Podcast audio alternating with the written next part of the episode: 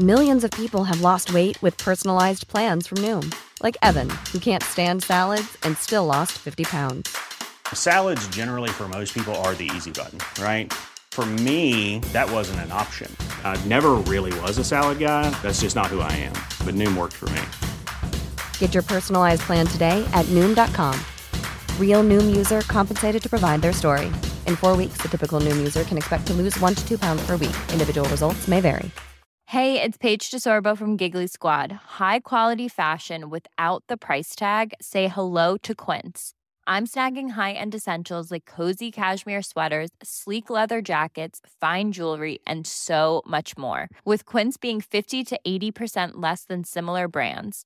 And they partner with factories that prioritize safe, ethical, and responsible manufacturing. I love that. Luxury quality within reach. Go to quince.com slash style to get free shipping and 365 day returns on your next order. Quince.com slash style.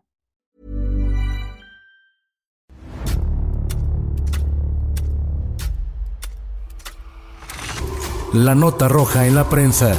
Acontecimientos que conmocionaron a la sociedad. Esto es Archivos secretos de la policía.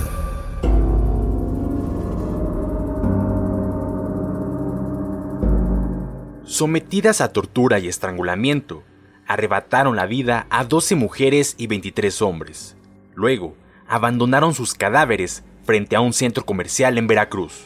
Esta es la historia de la matanza en Boca del Río.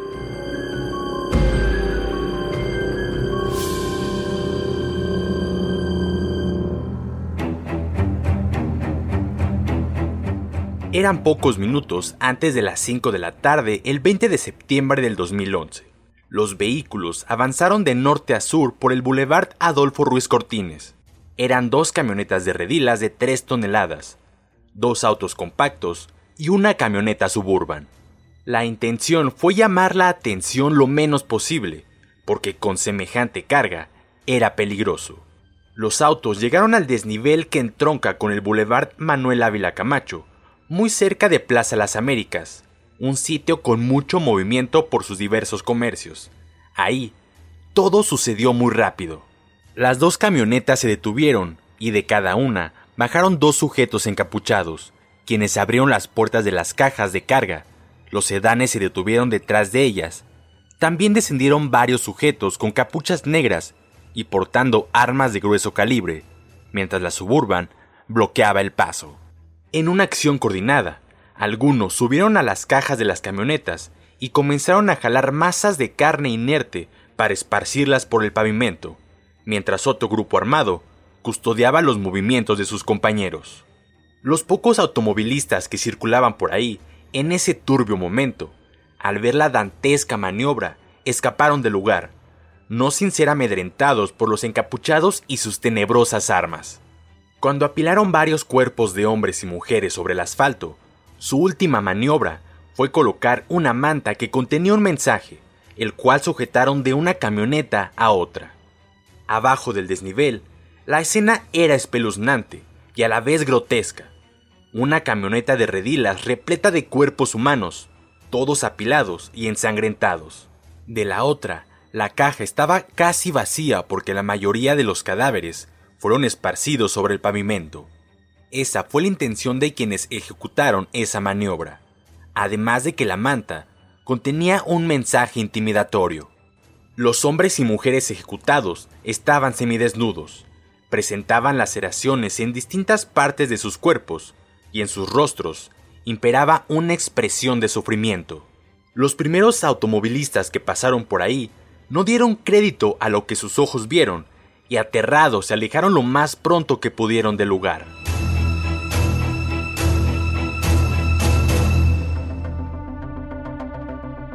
Los teléfonos en las instalaciones de la Policía Municipal, Cruz Roja y la Policía Federal no dejaban de sonar. Reportaban que en el desnivel frente a la Plaza de las Américas se encontraban varios cuerpos regados sobre la avenida, además de una camioneta llena de cadáveres apilados. Sin dejar pasar más tiempo, las distintas corporaciones policíacas se movilizaron al lugar referido para saber de qué se trataba. Los primeros en llegar fueron algunos elementos de la Policía Municipal de Boca del Río y varios ministeriales, quienes se encontraron con un escenario grotesco. De inmediato, las autoridades acordonaron y resguardaron la zona, mientras los peritos forenses tomaban fotos y recolectaban evidencias del lugar. Cuando estos realizaban su trabajo, de pronto recibieron la orden de levantar lo más pronto posible los cadáveres. El mandato fue acatado y los cuerpos fueron llevados de inmediato a la morgue para realizarles las pruebas de ADN con el objetivo de conocer sus identidades y que sus familiares pudieran reclamarlos. La noticia sobre la infame matanza se difundió muy rápido y en menos de dos horas, en todos los noticieros del país, el tema acaparó los espacios informativos.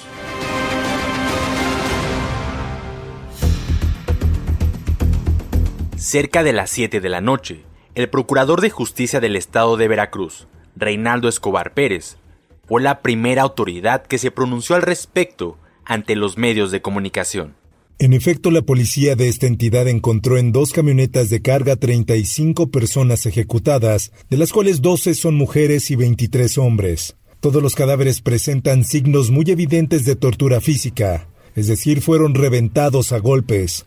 Solo un cuerpo registra el tiro de gracia. Además, los autores de este condenable hecho dejaron una manta con un mensaje intimidatorio, lo que nos hace suponer se trata de una venganza entre grupos del crimen organizado. Sin embargo, aún hay mucho que investigar sobre este caso. Hemos confirmado a través de la plataforma México que las 35 personas asesinadas tenían antecedentes penales, esto es que se dedicaban a actividades vinculadas con el crimen organizado, tales como el secuestro, extorsión, homicidios, narcomenudeo, entre otros delitos. Al parecer los ejecutados pertenecían al grupo delictivo de los Zetas y se tiene la sospecha de que fueron asesinados por la organización rival del Cártel del Golfo, pero aún falta bastante por indagar.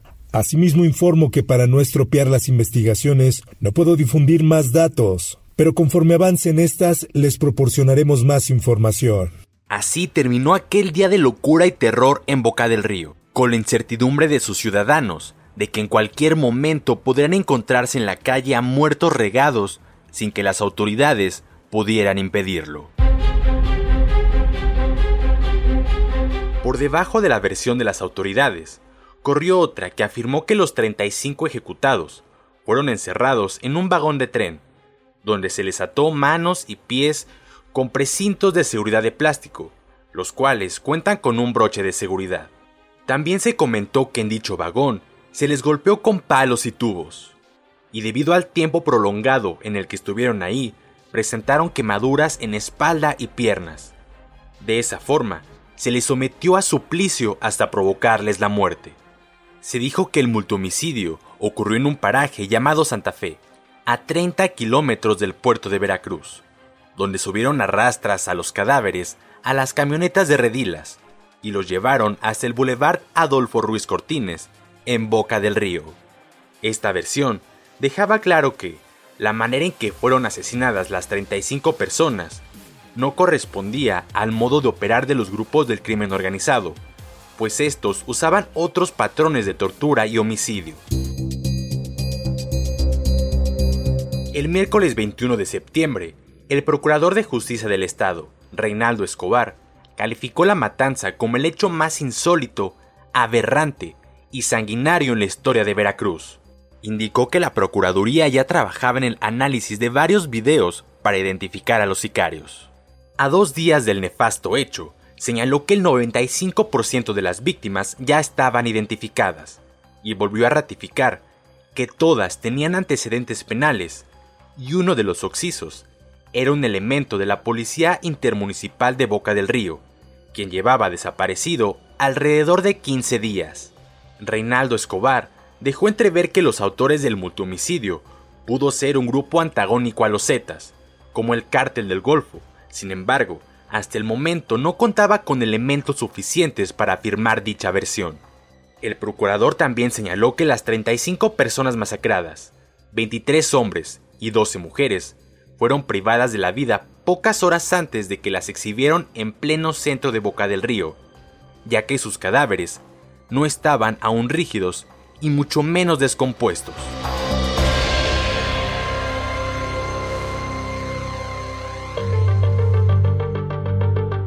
Al día siguiente, el ejército, policía estatal y federal reforzaron la seguridad en Boca del Río, debido a que se inauguró el onceavo Encuentro Nacional de Presidentes de Tribunales Superiores de Justicia y Procuradores y Fiscales de Justicia, en un hotel en pleno centro de la entidad.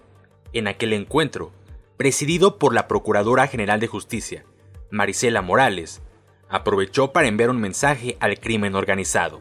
El Estado no puede, no debe y nunca permitirá ni dejar impune acciones cobardes de la rivalidad criminal que no solo ofenden y desafían a las autoridades, sino que además lastiman y dañan nuestra estructura social.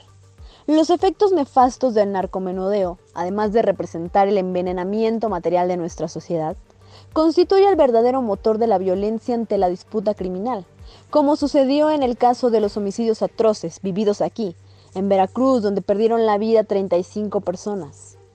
Por ello, es motivo de condena nacional la violencia que genera la rivalidad entre grupos del crimen organizado en cualquier punto del territorio mexicano, ya que vulnera la seguridad y la paz social de nuestras familias. El gobernador de Veracruz, Javier Duarte, condenó también la masacre en Boca del Río. No hay duda de que nos enfrentamos a tiempos de prueba, la nación nos demanda redoblar esfuerzos, donde una coordinación eficaz y cooperación franca son esenciales para la modernización del sistema de justicia penal. Los asesinos aquí como en otros lugares de la República Mexicana han causado dolor, sufrimiento y temor. En el Estado no minimizamos el crimen, lo situamos en su justa dimensión, lo enfrentamos y combatimos. Los criminales irremediablemente tienen siempre un final trágico. Mientras transcurría esa reunión, el crimen se burlaba una vez más de las autoridades, tiñendo de sangre las calles de la entidad. Sus hombres tiraron los cuerpos de 14 personas más en distintos puntos de la ciudad de Veracruz, a pesar de los fuertes dispositivos de seguridad implementados, con motivo de la visita de los procuradores a la entidad. El reguero de cadáveres comenzó entrada la tarde, cuando la policía halló los cuerpos de dos hombres y una mujer en la colonia Ignacio Zaragoza, en pleno centro del puerto de Veracruz. Las víctimas se encontraron semidesnudas, con manos y pies atados y con huellas de tortura. Según algunos testigos, fueron arrojados desde una camioneta en marcha.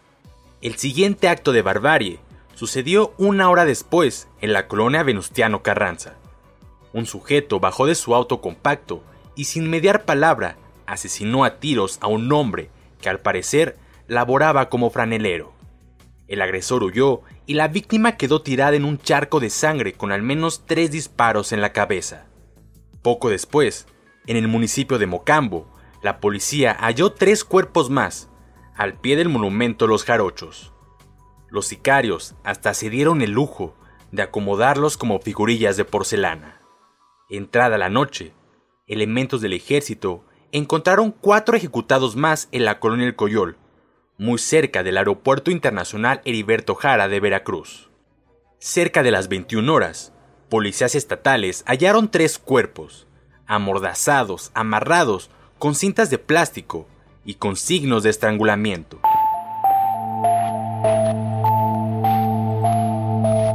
La premura de las autoridades fue evitar que el encuentro de magistrados y procuradores se ensombreciera más por la violencia, así que en ningún caso la Procuraduría ni el Servicio Médico Forense realizaron los peritajes de ley, solo levantaron los cuerpos y los trasladaron a la morgue. Todo ese salvajismo ocurrió en las calles hiperblindadas de Veracruz, por la presencia de los encargados de procurar la justicia y tranquilidad de todos los mexicanos. De ese modo, en menos de dos días, 49 personas fueron ejecutadas y sus cadáveres exhibidos en las barbas de las autoridades. El lunes 26 de septiembre, un video llamó la atención en Internet. En la imagen, aparecieron cinco hombres encapuchados y vestidos de negro ante una mesa con un mantel blanco y varias botellas de agua. El hombre del centro llevó la voz y dijo las siguientes palabras.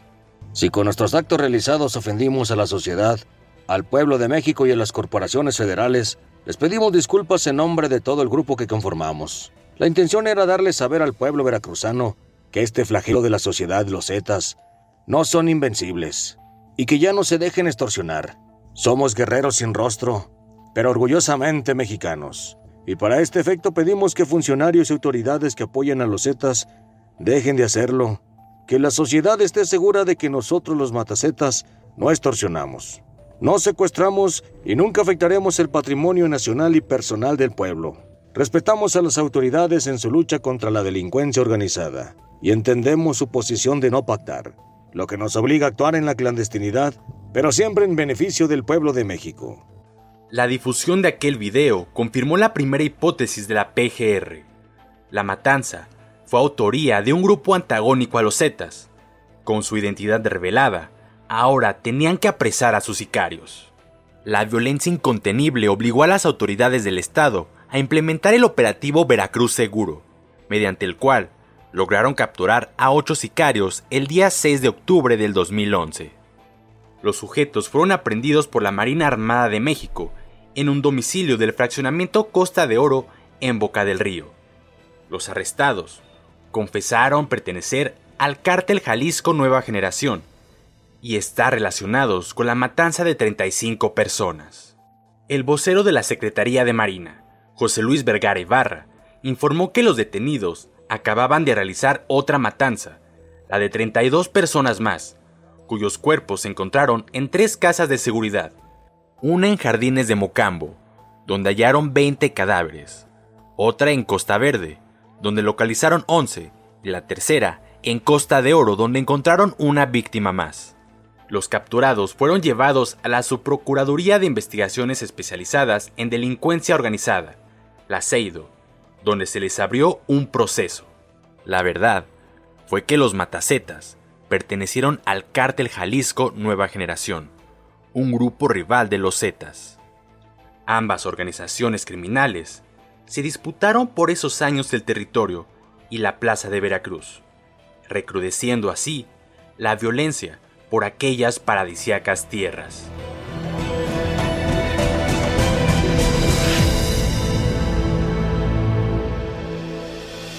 Puedes escuchar este y otros podcasts OM en Apple Podcast, Spotify, Google Podcast, Acast, Deezer, Amazon Music y seguir la conversación en la cuenta de Twitter arroba podcastom o al correo podcast.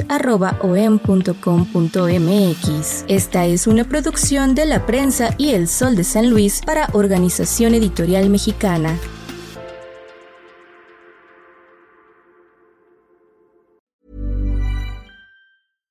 Even when we're on a budget, we still deserve nice things. Quince is a place to scoop up stunning high-end goods for 50 to 80% less than similar brands. They have buttery soft cashmere sweaters starting at $50, luxurious Italian leather bags, and so much more. Plus, Quince only works with factories that use safe, ethical, and responsible manufacturing. Get the high-end goods you'll love without the high price tag with Quince. Go to quince.com/style for free shipping and 365-day returns. Planning for your next trip? Elevate your travel style with Quince. Quince has all the jet-setting essentials you'll want for your next getaway, like European linen, premium luggage options, buttery soft Italian leather bags, and so much more. And is all priced at 50 to 80% less than similar brands.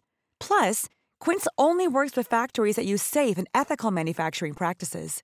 Pack your bags with high-quality essentials you'll be wearing for vacations to come with Quince. Go to quince.com/pack for free shipping and 365-day returns.